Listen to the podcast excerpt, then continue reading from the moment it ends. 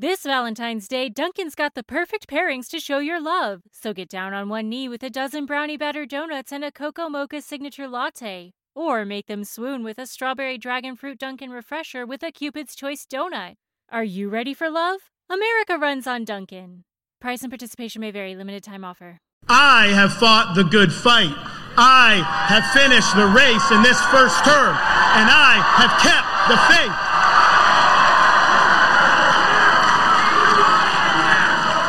We've accomplished more than anybody thought possible four years ago, but we've got so much more to do, and I have only begun to fight. God bless you all. Thank you very much. Thank you for a historic landslide victory.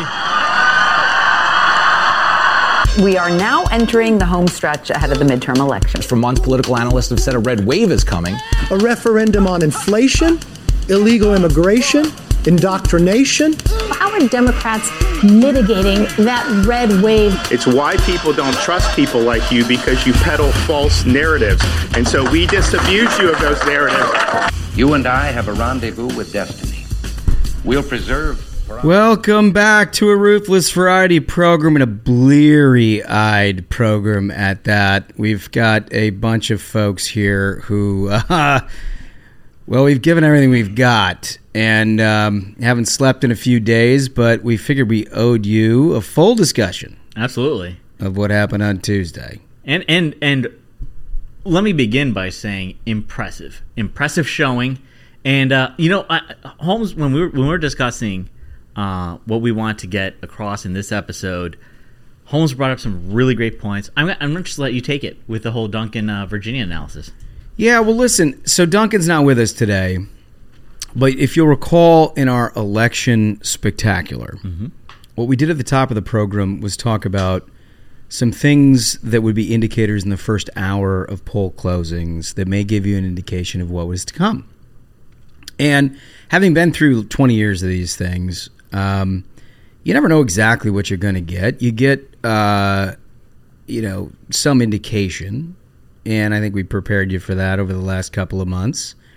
But you know, ultimately, there, there's uh, there's some swing there, mm-hmm. right? And mm-hmm. so what Duncan was saying, and what we were talking about was Virginia, in particular, had three districts, mm-hmm. right? There were targeted House districts, and you could tell in the first hour whether or not this was going to be a good night, a spectacular night, or like a colossal red wave night. Yeah, like Right. an all-time historical. Right. So right. it starts off as a good night, like a really good night. Yeah, so the good night was the Luria seat. Yep. Uh, that was in the Virginia Beach area, and we won that, Won that one. right? So it's a good night. The second one was Abigail Spanberger, Mm-hmm. who was a very difficult Democratic incumbent. And uh, the thought was that was a very attainable seat this cycle Mm-hmm. because of all the crosswinds and everything else. Um, it didn't happen. It didn't happen. It was a close one. It was a well fought one. There, there was so many factors at play there. Yeah, and then obviously we didn't get close with the Hung Cao. You heard him here uh, on the on the variety program. I, I heard Glenn Youngkin actually on Fox uh, talking a little bit about Hung Cao and what a patriot that guy is, and how happy he was that he ran, and how good he was for for the Republican Party in, in Virginia, which I think we can get into in a bit about our candidates who are willing to put their names on the ballot. Mm-hmm. My point is, is that in the first like five minutes of the election spectacular, you pretty much got a good idea. You knew exactly, and that's the thing is like I saw so many of our listeners being like, I have a completely accurate gauge Yeah. of what to look for, and they were on the same page the whole night. and they were on the same part. It, look, there's highs mm-hmm. and there was lows. Yeah, and, and and I so I think it's so important that Duncan broke that down, is because all our listeners understood this is gonna be a good night. yeah, This is not going to be like every Senate seat, every House seat is going to be a Republican. And, We're not and- going backwards tonight. Yeah, and, and and President Biden is going to surrender, and you know, Right. like this is the, the expectations definitely got way out of hand from from a lot of pollsters, uh, a, a lot of media personalities.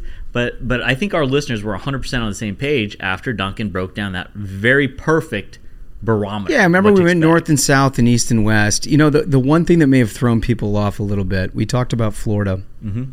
and how it has historically been a, very competitive state, and a blowout in Florida is five points. And we were like, you know, DeSantis is going to hit that. Twenty is not something anybody had ever envisioned. That was it's a double landslide. I mean, that it's was- a, it's a double landslide. I mean, we all had high hopes, and they were met in in um, in Florida. And DeSantis really, I mean, not only was it was it a twenty point win, but like he was winning Miami Dade. This is a place. This is a county for folks who aren't familiar. This is a county where Democrats usually win. He was winning Hispanic voters. He was winning independents. This is the kind of coalition that it takes to win a general election in states across the country. And he sort of led the way in Florida. Yeah, and it was first off the blocks, right? Because they know how to count votes in Florida. So it, it went like immediately, and everybody knew it was happening, and was like, "Holy shit, this is going to be a, this is going to be a red wave," which I do think, coupled with all the atmospherics and everything else, gave people the, the false sense of like incredible optimism that this is going to be just like incredible night.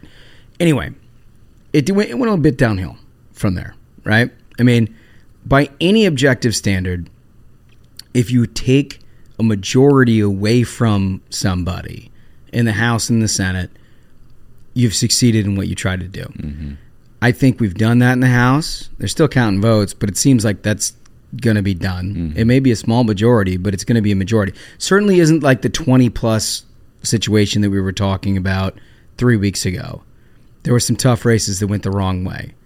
But it, it happened, right? I mean, they took they, they, they took the house. That's the thing is I, I I I can't believe so a lot of the discussion post election has been this like ridiculous doom and gloom where the media because the media absolutely is going to try to defend Democrats. Yeah. And so they are trying to paint a rosy picture on now Joe Biden is going to get investigated for Yeah. the next 2 years, right? Because that's what happened. We took the house. Yeah. Mm-hmm. Joe Biden is going to have to answer for a lot of horrible things that he's done. The the the, the botched withdrawal from Afghanistan. We're going to start getting answers because we took the house. And then like I, I see all these conservatives being like, "Oh no, this is so bad." And I'm like, "What are you talking about?" And we tried to te- we tried to temper some of the expectations when we had Constant on the on the mm-hmm. program where we're talking about you're you're talking about Biden plus seven. If you won every district that Donald Trump won, you'd have a minority by nine seats, mm-hmm. Mm-hmm. right? Yep. So you're talking about Biden plus seven in order to get into the situation where we're talking about now, Right. And and like that's a heavy lift, Right, Right. It is, and I mean, you know, one of the one of the House incumbents who lost is this guy Steve Chabot. He's from the west side of Cincinnati. He's a great guy. His district was uh, Biden plus eight and eight, eight and a half, something like that. And he just he did he he couldn't overcome uh, Democrats in that in that district. And I think it sort of goes to the point across the map that these Biden plus seven, these Biden plus eight districts were much tougher for Republicans. And, you know, I think you heard it here first on the show that um, these races were actually going to be very tough. And, and that's the thing is, I think it's important to, you know, when, when when the media does their explanation, they're not explaining to people that this is a Biden plus eight district. This is a district that Biden won by eight points. Yeah. and we are fighting there. Right. And then beyond that, I think uh, you know a lot of attention needs to be brought to two folks who were recently on the program. Number one, Lee Zeldin. Yeah. Number two, Mike Lawler. Yeah. So Lee Zeldin running for governor in the state of New York just kicked so much ass. Yeah. We're talking about this is New York State. We all got to be honest. It's a blue bastion. He had no business being in the He had conversation. no business being in the conversation, and he gave Kathy Hochul the run of her life mm-hmm. because he pointed out how terrible crime crime is such a major issue, and he stuck to the issue. He hammered the message home, and it's like a rising tide lifts all ships. He ran such a strong campaign, and it lifted so many of these House races in New York State. We've got like over a half dozen new members of Congress from the state of New York.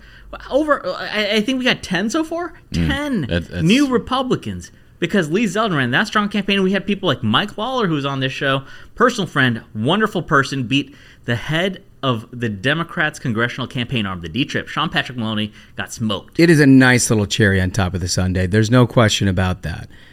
Look, we don't want to totally sugarcoat this, right? It didn't meet expectations. The night did not meet expectations on either side. But you do have a House majority, and you're still, as of right now when we're recording, very much in play for a Senate majority. Mm-hmm. If you take both of those things by any objective standard that's been applied to any president in the history of the Republic, you had a bad night. Yeah, horrible. And, and especially for a president like this, who for the very first time is going to be held accountable.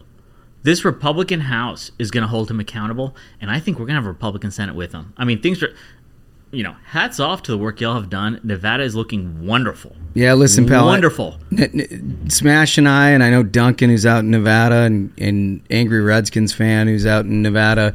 Uh, look, we haven't slept in, in three nights, uh, but I, we're gonna get there in Nevada. Yeah. we're gonna get there in Nevada. I mean, all the data I'm seeing. I mean, this is excellent, excellent situation to be in. And then uh, we got we got a runoff in Georgia. yeah, and it's a runoff in Georgia. We're and- wrap it up. And this one, this one is a little shorter than the last one. This one is on December the sixth, and they've already started. Yeah, They're it's, pretty it's, a, it's a month gate. instead of two months, Yeah. essentially. So it's a little bit quicker. I think that's a little bit better for any everybody. That was an exhausting, long process in 2020 when we, of course, had two Senate seats up. We know all the disaster that went into that. I think this is a good one. Look, let's just talk for a minute about what we think went wrong and uh, some paths towards the future. Because I think this is a productive, constructive conversation. Despite the fact that I've had no sleep and it's like, you know, difficult for me to articulate, I think if I take Pennsylvania, for example, it is very hard for me personally to identify with anybody who could cast a ballot for Fetterman. Right? You look at that guy, he first of all, he's a left wing lunatic. I don't care if he had a stroke or not. The guy is an absolute lunatic. He has no business in the United States Senate representing a state like Pennsylvania. That's, it's Bernie Sanders and gym shorts. yeah, right? if Bernie wanted to let everyone out of prison too, on top of it. Right, right, right.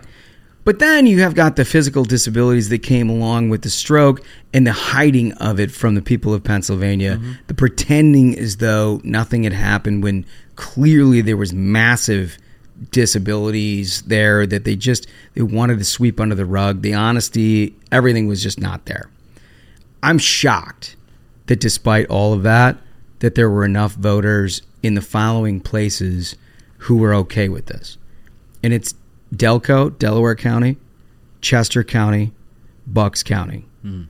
They We're talking about the southeastern sort of part of the state and the Philadelphia suburbs. These are suburbs who, from George H.W. Reagan, H.W. Bush, on through uh, 2016, voted reliably Republican.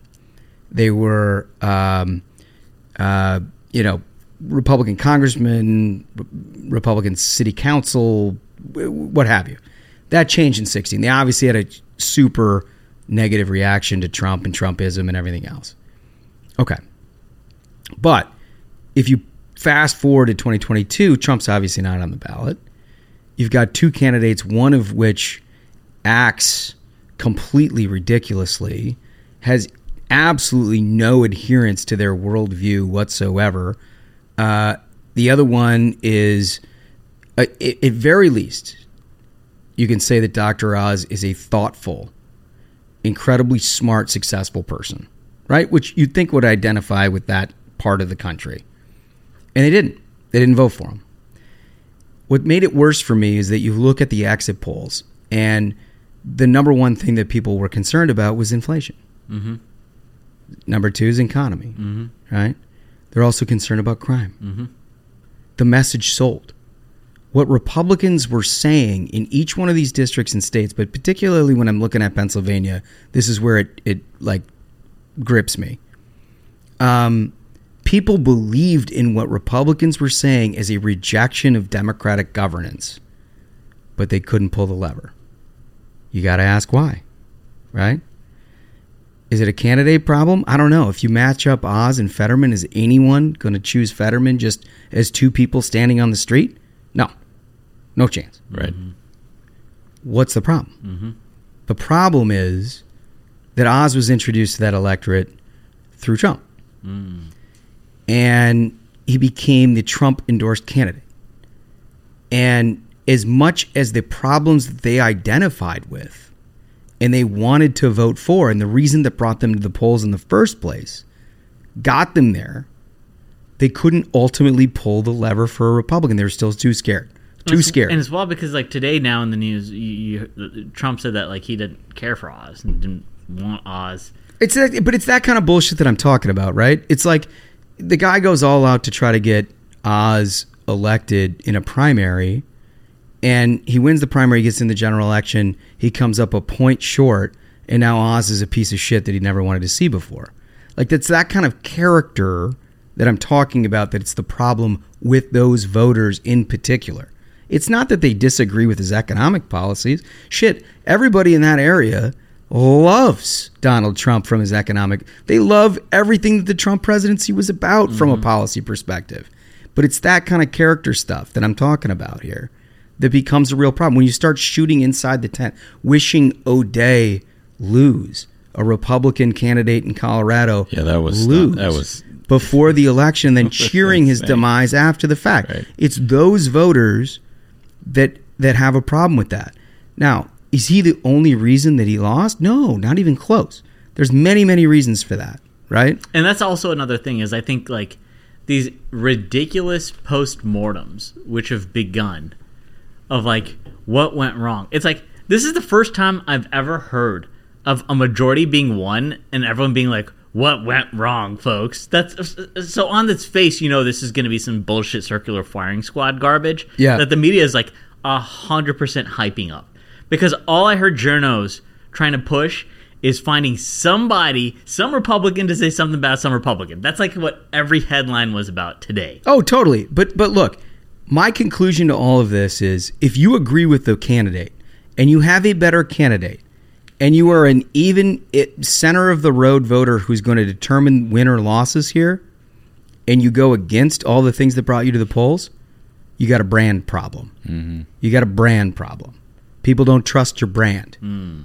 And that is a significant problem if you look state by state, in congressional district by congressional district, where we lost these tight races is a brand problem.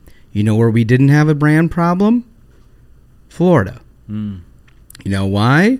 The man's got his own brand. I mean, that was, I mean, I think there's a lot to learn and observe from what happened in Florida because that, I mean, it was like three standard deviations beyond any expectation of what could happen. Yeah. That was the most thorough beating I've seen in, Well, in, because- in elections in a very long time. I mean, he he smoked. But take a step back as a second and everything we just talked about, right? If you have the same voters that we're talking about in Florida that play, play a pivotal role in every presidential election, there, th- this is not a bunch of right wing, like there's some obviously, but like the state as a whole is a is a pretty balanced politically speaking state. That state believed in all of the same things that people in Pennsylvania believe. The difference is they really believed in the brand. It's it's really interesting 'cause, uh, anecdotally because I mean hell fuck it like every every uh, post election story is anecdotal evidence anyways but anecdotally uh, a large number of the folks that I know in Miami especially those who work in the tech community are like they will not identify as a Republican or as a conservative you And know, they're and they're and they're right wing. and they're like DeSantis is fucking crushing it, dude. Yeah. like I'm hundred percent on board with this. Like, Right. it, it is not like the, the entire purpose of, of of DeSantis is making it into like They don't want to be re- us versus them. It's, it's it's just an expansion of the tent. but they don't want to be known as a Republican. Yeah, You got a brand problem. You got a brand Mm-hmm. Right? But but to your, I mean, this is this is a dynamic that spread across demographics. Um, if you look at the counties that are majority Hispanic counties in the state of Florida, in the 2020 presidential race, Democrats won those by eight percent. Last night or two nights ago, Ron DeSantis won those by eleven percent. See, I mean that's just a That is that's a sea change. You don't see that in American politics. You don't. You don't see that in American politics. Something very special is happening. That's there. real. That is that is and it's it's significant. That's Well, not I mean, that's it's- not it's- that's it- not polling. That's not like some pollster who's trying to get a story in some newspaper that you don't know that you whether you should trust the poll. That is something that happened on Tuesday night in the state of Florida. and take it to It, the it was like I said uh, in our election episode when we went and had our uh, event in Florida with DeSantis, where I mean, you know, we we, we showed up, we we had uh, expectations of we're gonna have a full house at this venue, and you show up and it's like pandemonium. There's like cars with like DeSantis signs that are just Right. like they couldn't get in, so they're just like circling. There's cops the black, venue. Blocking traffic. I mean, Yeah. it, it was like a sea of people who were just like ready to go. Yeah. like it was electricity. Like something, like your, uh, Sash says, something's going on there. Right. Something's going on there. and a lot of a lot of them had Trump T-shirts. A lot of them had Trump stuff on their cars, but they were there to see Ron DeSantis. and we're hanging on every word, right? And, and if you look, I, I mentioned the majority Hispanic counties. If you look at the other counties that aren't necessarily majority Hispanic, Republicans, remember, Republicans won the state of Florida in the 2020 presidential election. But if you look at the non Hispanic count, uh, non majority Hispanic counties, Republicans won those by five points. Tuesday night, Ron DeSantis won them by 20 points. yep. Good God. Yep. Here's the other thing. Dumb fuckery needs to be eliminated, right? I don't think it applies in Pennsylvania. Everybody wants to say like, you know, when when we're talking about candidate quality, that Oz is somehow a, a, a bad candidate. He's not a bad candidate. He was a good candidate. You heard him here twice. He was a smart guy, incredibly. I think he was un, unfortunately introduced into the political sphere mm-hmm. by shit he couldn't control. Yeah, right? I mean, He- I he think a was. huge thing is like he was playing catch up from the beginning. Like, what was what was the gap right after the primary? It was like 15 points. Oh yeah, it was massive. and he Right. closed it to one. So I mean, like, Yeah. But anybody saying that, like, you know, you just swap him out with another candidate and you're going to have a different result doesn't really understand how he and his team prosecuted this argument against Fetterman. Like, the mainstream media was going to give him nothing. Mm-hmm. The fact of the matter is, is that Fetterman became a national story in October and made that race close because of what they were doing, mm-hmm. right? They actually did that. And I don't fault anybody for investing in Pennsylvania in that race. I was a believer in that race. I always go back to, you know, despite 20 years of doing this, you look at all kinds of numbers and crosstabs or whatever. But when everything kind of meets in the middle and you can't pick one side or another, I always fall back on the on the thing that you all as you're listening fall back on. Can I picture a reasonable person supporting this person? Mm. Can I picture one of my like non-political friends looking at that and thinking it makes sense? yeah, And the thing that I came back to with Fetterman time and time again was I can't imagine that. Yeah. I really can't imagine that somebody who is smart, who is thoughtful about their vote, would ever think about supporting somebody like Fetterman. Right. I mean, he's going to be the worst senator in the history of the United States Senate. Right. I mean, there's and there's not even a question. I'd be surprised if Josh Shapiro doesn't replace him within the year, right? Yeah. I mean, I, I'd be surprised if this doesn't isn't a quick swap out. And his wife is in there, as you said a mm-hmm. couple weeks ago. That was my guess. Yeah, you called it. Um, I wouldn't be surprised at all because he can't do the job. We know he can't do the job. He demonstrated it in statewide television that he can't do the job, and yet people still voted for him. So you got a you got a brand problem there. The other things, like as we move like through the east into into the center of the country, like look, Ohio did what Ohio does. JD Vance won. That was a little nip and tuck for a little while, right? In Ohio, I'm interested in your perspective, Smash. Um, it wasn't ruby red. Well, JD Vance's win, I will remind folks, that was the thing I was looking most forward to Yeah, on election day because Yeah. he's from Middletown, Ohio, and I think it's time for somebody from Middletown to represent us in the Senate. And it's it was a case where he trailed Mike DeWine um, significantly at some points in the night. He- That's he- the governor who was up for I'm reelection. sorry. Yeah, that's that's right. Uh, and so Mike, and that's also a story, man. The governors ran strong. GOP did. governors Incumbents ran, ran, strong. incumbents ran very strong. Right, and Mike DeWine especially ran very, very strong in the state of Ohio, and he he led the ticket. Um, he's been around a long time. He's he's actually a, t- a terrific guy. Um, but I think the world of, of, of what JD Vance was trying to do, and um, you know, I, I I listened to him on in his election night speech. He was he was he was very good. And I think that if you are wondering what the future of Ohio is, it is a red state. Yep. And the proof of that was uh, was locked in. Well, I on think his Tuesday night. constituency will grow within the state, right? I mean, I think that pe- people were again, they were a little nervous about his introduction into politics in the state, and you could see that massive gap between Mike DeWine and J.D. Vance in Ohio. What do you attribute that to? I, I would say Donald Trump. It's gotta I be. There is no other here's thing. The, here's the thing. Here's the thing. The the Ohio Republican primary was a race run by a half a dozen very capable candidates. All of them, I think, would have been okay nominees, fine nominees. That was a wild primary. But- like but it, was wild. a, it, it feels like it was years ago now, but it was a wild primary. The primary. primary was entirely defined by what does Donald Trump think of these people, and they were all like ladies in waiting down at Mar-a-Lago, w- hoping that Donald Trump would endorse them, and that was just like the that that was the reality of that primary. That was the introduction, you know, because a lot of his other opponents had run for office before.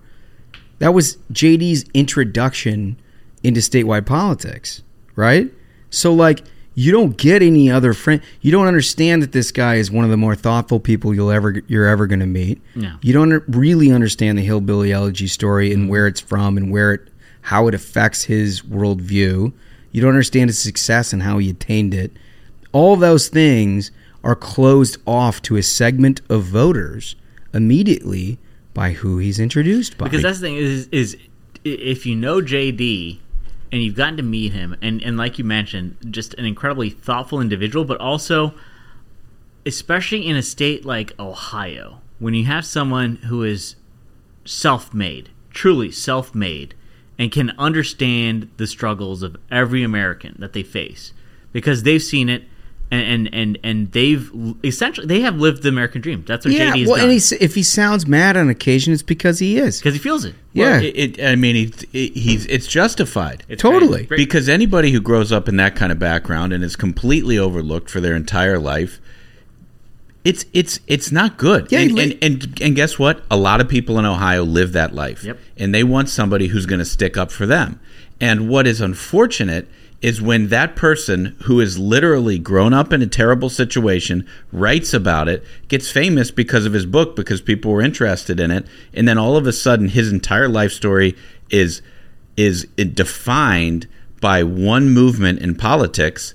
I i just think i think it it doesn't do justice to the who this person is Yeah, I agree. I, And what they're capable of. From of. a strategic perspective, it is the reason he was nominated, so I don't blame him for it. I, no no me me either But i mean that, but, that's but I reality but I but there is a reason why he was also lagging behind, right? Let's look at Don Bolduc for a second. Mm. There was a lot of discussion, and this is where we get into the poll situation. yeah right? A lot of polls came out showing that that was a one or two point race. Bunch of like Trafalgar, yep Emerson, I think did one. There was a bunch of other right leaning polls that said like this is a one point race.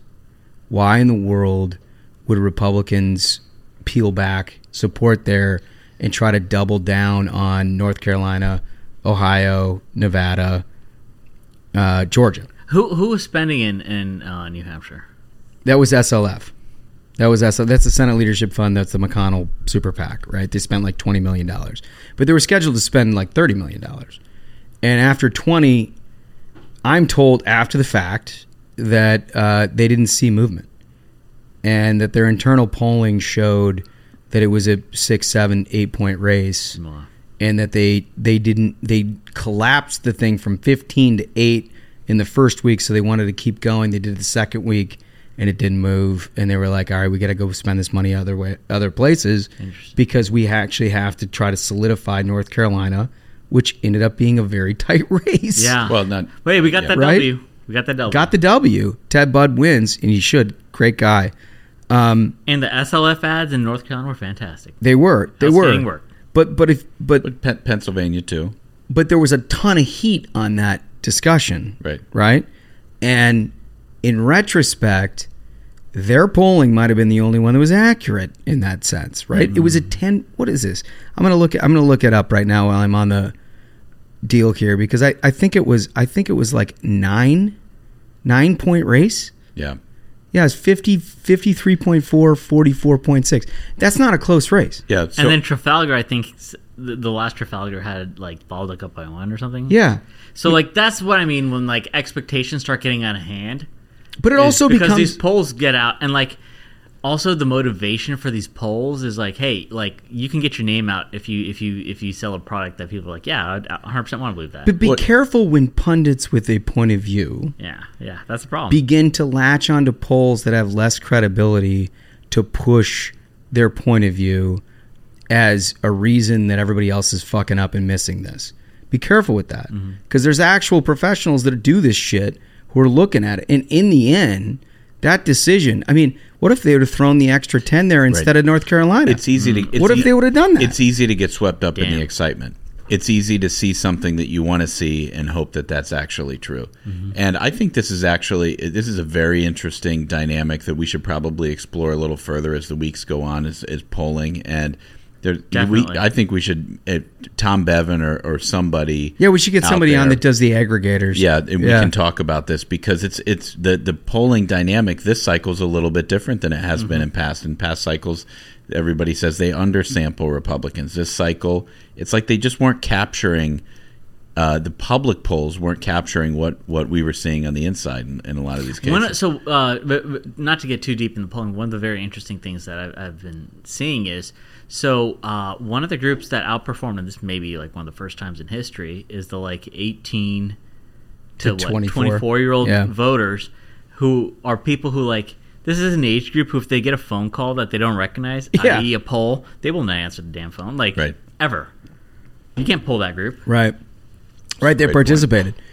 No question about it. I think that may may have made a difference in a lot of different places. But look, anytime, and I mean this sincerely, we've talked about this previously, and I asked Don Bolduc specifically when he did an interview here. Mm-hmm. Anytime you see Democrats attempting to elect a Republican, don't go with that. Don't go with that. Like that, that it, it, it, they're not doing it to do some psychoanalyst on you to get you to pick the candidate that they don't want or whatever. I mean, they're doing it to try to convince you that that this candidate is worth supporting, right? Chuck Schumer spent what seven million dollars trying to elect Don Bolduc Yeah. in that primary, yeah, and he did it. right. He got it done. And he lost by 10. Right? It was a successful endeavor. Nobody talks about the malfeasance that Democrats do in Republican primaries. Yeah. Right? Nobody talks about what I thought we were so serious about democracy. That's the thing is like if the whole whole like uh, argument that you have is that like democracy is on the ballot, and then you vote for or you you spend money trying to elect in primaries candidates that you feel are a threat to democracy. It shows you don't believe in that that premise at all. No, it's just winning and losing. And here's the thing: I like Don Bolduc. Mm-hmm. He came on here, did a great job. Yep. Yeah, I think no. the general is a, a patriot for putting his name on the ballot. I like him a lot. Rick Wiley, who did all of his stuff up there, is a Yeah, friend great and guy. a good man. Very And- smart. And I, and I have no ill will for them whatsoever. They did what they needed to do. They came up short. I'm sorry about that. But if you're a voter and you see Democrats running ads on behalf of a Republican in a Republican primary, vote the other way. I don't give a fuck what it is. Mm-hmm. Like that, there's not there's a reason for it.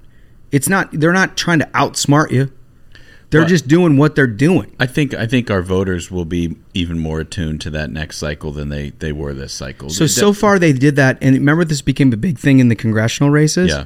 And I think they did it in like seven different congressional races. Yeah. you know what their record was? Seven and zero. Seven and zero. Wow. They didn't fucking miss. Every single psycho that they uh, helped elect lost. Wow. So I mean, guys, when you see a Democrat Wow. That's something. Invest. That's something we need to we Wow. need to spend some time talking about even more. Yeah, it's a big deal. It's a it's a thing, right? And they're doing it more and more often because they know from what we talked about in our first segment that when you are voters are identifying with the Republican message, they want to inflation concerns them, crime concerns them, the border concerns them. That's why they're at the polls. You can't win that fight. So just just for clarity's sake, when you say that Democrats are seven and zero, they picked seven House candidates that they wanted in a primary who they thought they could beat in a general. They advertised on their behalf, and then of course they beat them in the general. Yeah. and, and then you throw the Senate primary in, in there too. Right. Right. Right. So yeah, look, here's the opposite of that.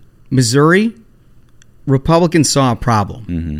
with Eric Greitens. They knew that he could not win a general election. They intervened. Right. Everybody says don't intervene in primaries. I I think I, I've really started to come around to the to to the opinion that you, you have to now. At this point, it's got to be done. The way that uh, it, you cannot let only Democrats play in Republican primaries. Mm-hmm. That's crazy because that's what they're going to do. It's crazy. The idea that you just sit back and wait for Be like, either- no, only Dems are allowed to spend in Republican primaries. Democrats? is insane. That's nuts. The Democrats can play in Republican primaries and that Republicans, Republicans can't? can't, right. That's nuts. So Republicans got involved. I mean, you saw SLF spend like $7 million taking Eric Greitens down to the nub. Eric Schmitt, a terrifically talented attorney general there, mm-hmm. gets the nomination. He doesn't require a single dollar, not one dollar. That was a state that we spent, I think, $30 million for Roy Blunt in 16. Yeah, twenty-eight million dollars for Josh Hawley. No, thirty-eight million dollars for Josh Hawley in eighteen. Josh Hawley required SLF to spend $38 million. Eric Schmitt. Mitch McConnell's super PAC spent $38 million to get Josh Hawley across the finish line against Claire McCaskill, and we spent zero Yeah, z- on Eric, Schmitt, Eric Schmitt. yeah. And he got Zero. the he got the win. And he got the win, right? This guy, I mean, talk about handling your business. That is something we're celebrating. That was like he, he ran like a ninja campaign, dude. It was just like no talk, all business, All business. done deal. Like you never heard about that shit. He was like, I'm just gonna get that W. all business, right? You go up to Wisconsin. Ron Johnson, we said it from the very beginning. Sneaky, one of the best races of the year. Yep. Yeah. He put the focus on on Barnes right from the very beginning, and then he got another thirty million or something like that, helping him out because look, that's a tough state. Democrats were all in to try to defeat them because, they thought they thought that Ron John was like a loose cannon. That he would be like an undisciplined candidate. He would give them all kinds of opportunities. Well, he didn't. They were totally wrong about that. Well, he didn't, right? He was- Hats he- off to Las, LaCivita on that one. Is one of our buddies who who worked on that race. Yeah. uh, a really good job. That's going to come home. I know it's still on the board right now, but everybody feels very confident that Wisconsin's in the win column. Yeah, no, that, I mean he he ran a great race and and I mean he had a little bit of fun uh, at the same time. Did you guys see these videos of him taking down a pint of Yeah. beer like Oh, in yeah. no time? Fantastic, That's right? like the official sport of Wisconsin. Yeah. Wisconsin. totally. Yeah, he's a champ.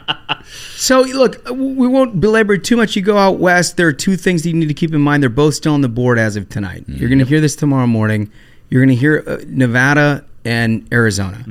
Nevada, at this point, there is a 23,000 vote lead for Adam Laxalt. Um, I think that there is, I don't know, in the neighborhood of 150, maybe 200,000 votes still out. Um, his percentages look terrific. Uh, he's going to win this race. They're going to drag it out forever because it's it is Nevada. It's all Democratic. It's all they set the rules to the election. They set the rules to everything. So they're going to drag it out a while. But it, it- Adam Laxalt's going to win that race. The other is Blake Masters, who you know, look, hats off to Blake.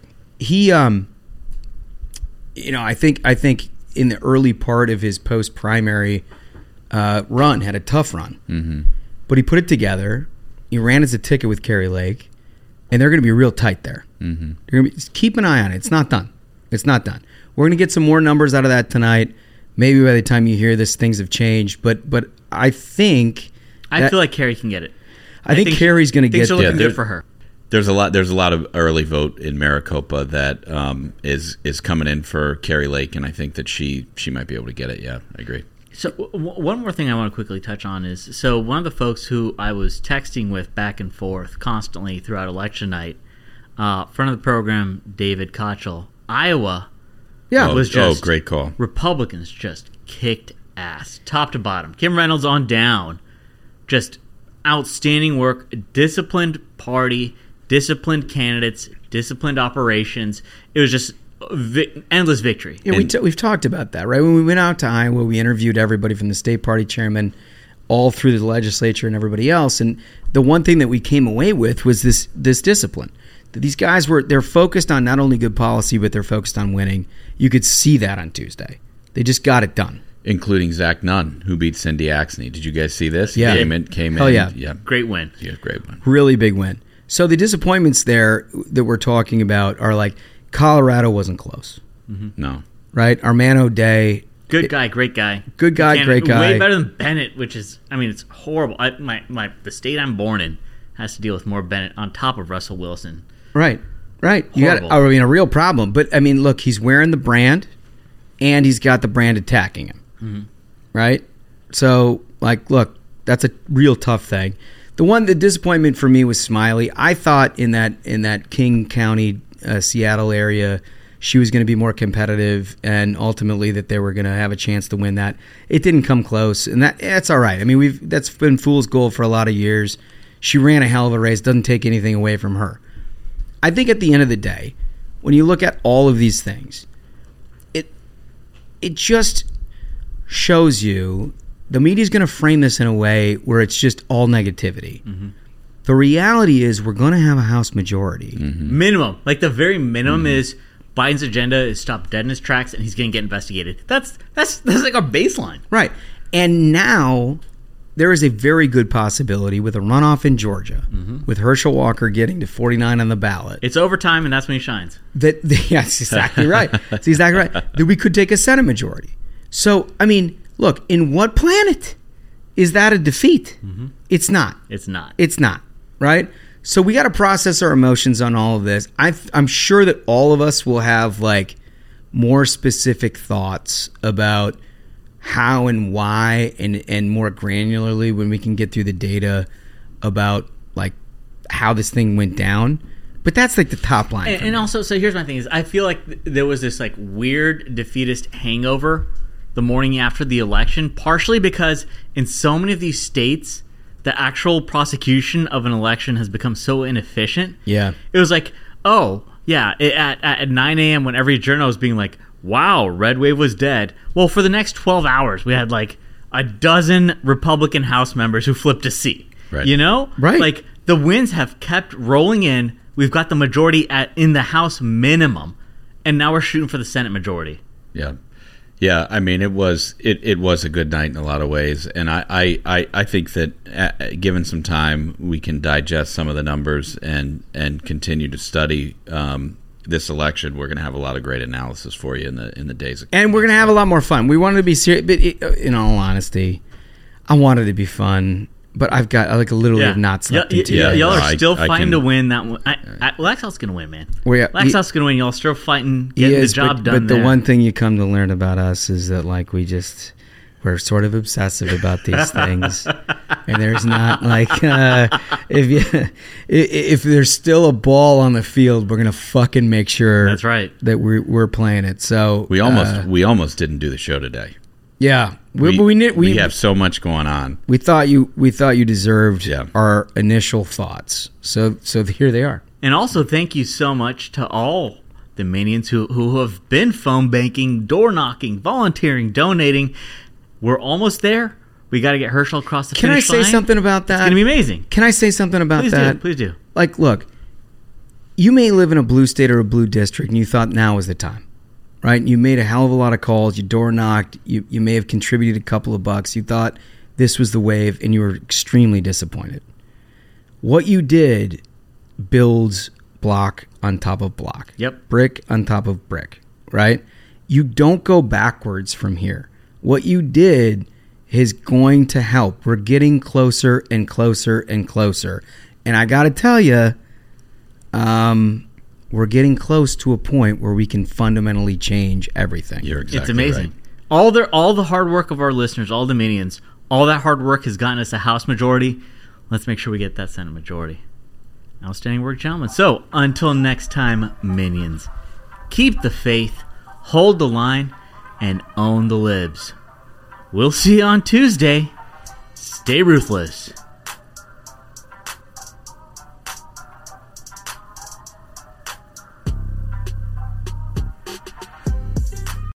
Vacation starts with VA. One thing you'll love about your trip to Virginia is that you'll never have to settle for one thing. All that you love is all in one trip. Start yours at virginia.org.